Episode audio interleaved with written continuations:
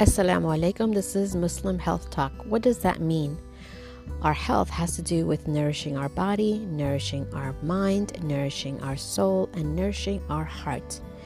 And a really great way of doing this is keeping an eye on what the Prophet did and following through his footsteps with things that we learn in today's world as well. Thank you for joining me. Bismillah. Assalamu alaikum to all the kids who are in the Quran Maktab at Medina Center. I wanted to just remind all of you, um, special kids, that uh, it is the month of Ramadan and we had given you all a chart. If not, your parents can, your mom can print out the chart that's on the WhatsApp group that I've linked. Um, so there is a whole list of things that we would love for you guys to focus on in the month of Ramadan because at the end, when you come back to Quran class, Maktab class, after Ramadan is over, we would like you to bring the chart completed. So the, it's the Ibadah chart. It's called My Ibadah chart. And there are a lot of things um, we want you to focus on every single day. The first thing is we want you to make an effort to fast every single day. Okay? Even if it means for an hour, even if it means for half a day or quarter of day or the whole entire day, but just make an effort. Say Bismillah and say the dua for fasting and do the best that you can. We, we're looking for effort, not excellence, okay? Um, so when you do fast, you can write down how much you've done, or you could just check off that you did some sort of fasting. Then the next thing is, um, hold on, let me look at the chart. The next thing is that to make wudu. So before you pray, of course, we all make wudu. We want you to write down that you have made wudu, how many times you've did it. Uh, the more you do it, mashallah, like Allah subhanahu wa ta'ala just brightens up your whole body, like every part of your body will glow on the day of judgment. So making wudu, even though it takes some of your time, um, refreshes you. Um, you get cleaned, you get purified, but you also get a lot of reward, and it is one of the signs of um, the Prophet wasallam's ummah on the day of judgment. So making wudu is awesome. So check off if you've made wudu, how many times, whatever you would like to write, but as long as you fill that area. The third thing is salah. So some of us can pray five times a day and it's super easy because we're so used to it. But this month is really special for you because Allah subhanahu wa ta'ala makes it easy for you to do all sorts of ibadah, right? From prayer to fasting to reading Quran. And so even if you're not able to at the moment pray five times a day, this month is so special that you will be able to pray more than you usually pray right? If so, if it's only once or maybe three times, now we want you to make an effort to pray five times a day. And if it's more than five times a day, because many of us try to make extra prayers done or we make um, prayers or we do sunnah prayers, you can add those too, but make an effort to pray more than you usually do. The third one and the most important one is reading Quran. So we know that you're not uh, in the maktab program during Ramadan but we don't want you to lose your connection with the Quran, especially in the month of Ramadan, because Ramadan is the month of Quran, and even your normal person, you know, even your mom and your dad and, and people around you will focus more on the Quran in the month of Ramadan than any other month because they know that the reward for reading Quran, connecting yourself to the Quran, understanding what the Quran means, learning its tafsir, um, implementing what it's taught us is more beneficial. It's you get so much more reward. We don't even know how many rewards right? We we can get millions of rewards for something that we usually would only get one reward or 10 reward 10 hasanats right?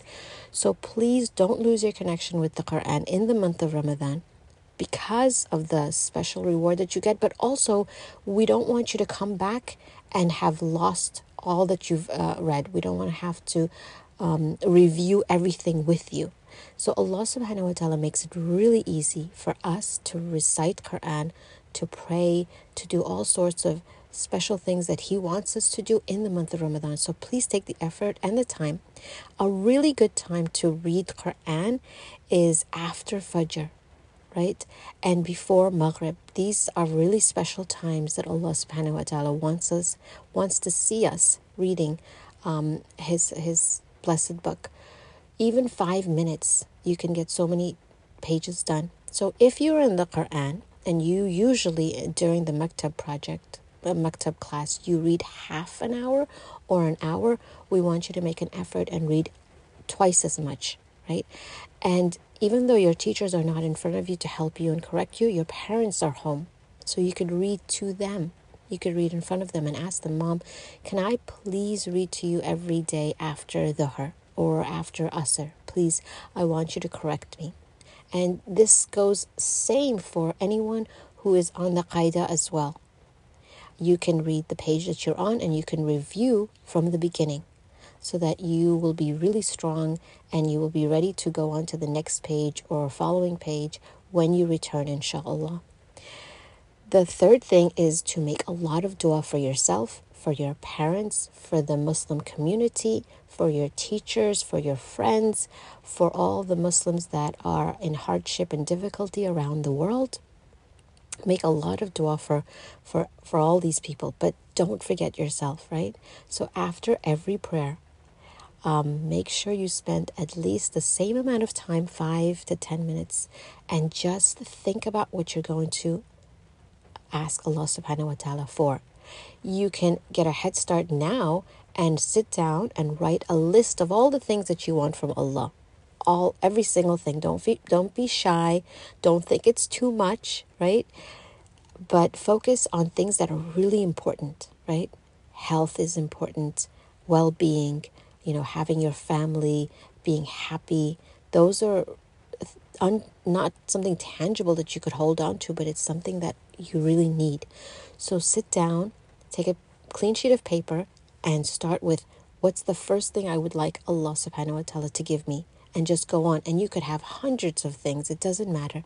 And then when you're ready to um, ask Allah subhanahu wa ta'ala for something in the form of a dua, right? Right after um, either prayer or special times during the day, like tahajjud, which is before Fajr time, you don't have to think, what do I need? You take out your list and you just read through it, inshallah. Okay? And remember when we were in the masjid on one of the Fridays and Khala Kulthum reminded us and taught us how to make the most special dua when you are in sujud which means that you are in sajda, your head is on the ground with your hand, and you're um, that is the most special time. So focus on trying to do that once a day or once a week as well. Okay. The third, the um, the next thing is good deeds. So some of us might be too young to pray, I mean, to fast, right? And our parents don't want us to fast because they want us to make sure we have the nutrition and uh, from the food that we need during the day. So they will only allow us to do a half a day, which is fine. But we can what we can do in order to get the same amount of reward as if we were fasting is that we can feed or help prepare food for the people in the household, in our household, that are fasting. So if you even if you offer a date to someone who is fasting when they open their fast, even if you make sandwiches or bring them some water or some tea when they're about to open their fast, it will be as if you fasted as well. You will get the reward of fasting that day.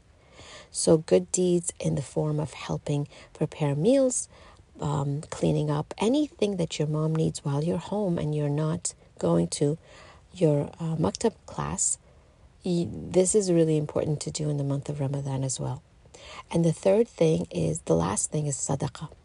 Now, sadaqah doesn't have to be money. It can be if you have, you can help any anyone um, in the form of whoever is in need, and you can give that to your mom or your dad, and they can um, give it to an organization that needs it, but it doesn't have to be money. It could just be doing good deeds. It could be helping people around you. It could be the simplest thing as smiling, forgiving people, right? Giving someone a hug. All these things are also charity. So, this is just, um, sorry to make it so long, but I wanted to really focus on explaining every detail so that um, you know how to fill the form, the chart, And make sure that at the end of the day, your mom or your dad initializes and sees your effort that you have completed it. And at the end of 30 days, make sure that your parents also sign on the bottom. And please return it and bring it in first day after we we come back from Ramadan because we would like to um, we would like to award children who are making such an effort to fill this chart and making such an effort to do more each day because this is the most special month. And we're hoping that you will be excited about doing this.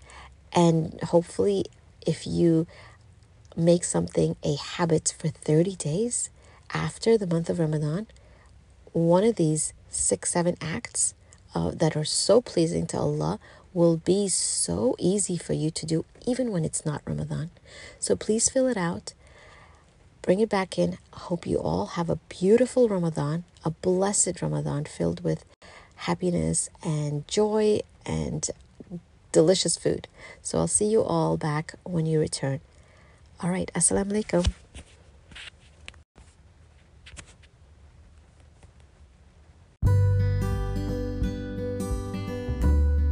Thank you for joining me, Maliha Mahmoud, on Muslim Health Talk. Please do check us out. We're on Twitter, Instagram, and our website, muslimhealthtalk.com. Assalamu alaikum.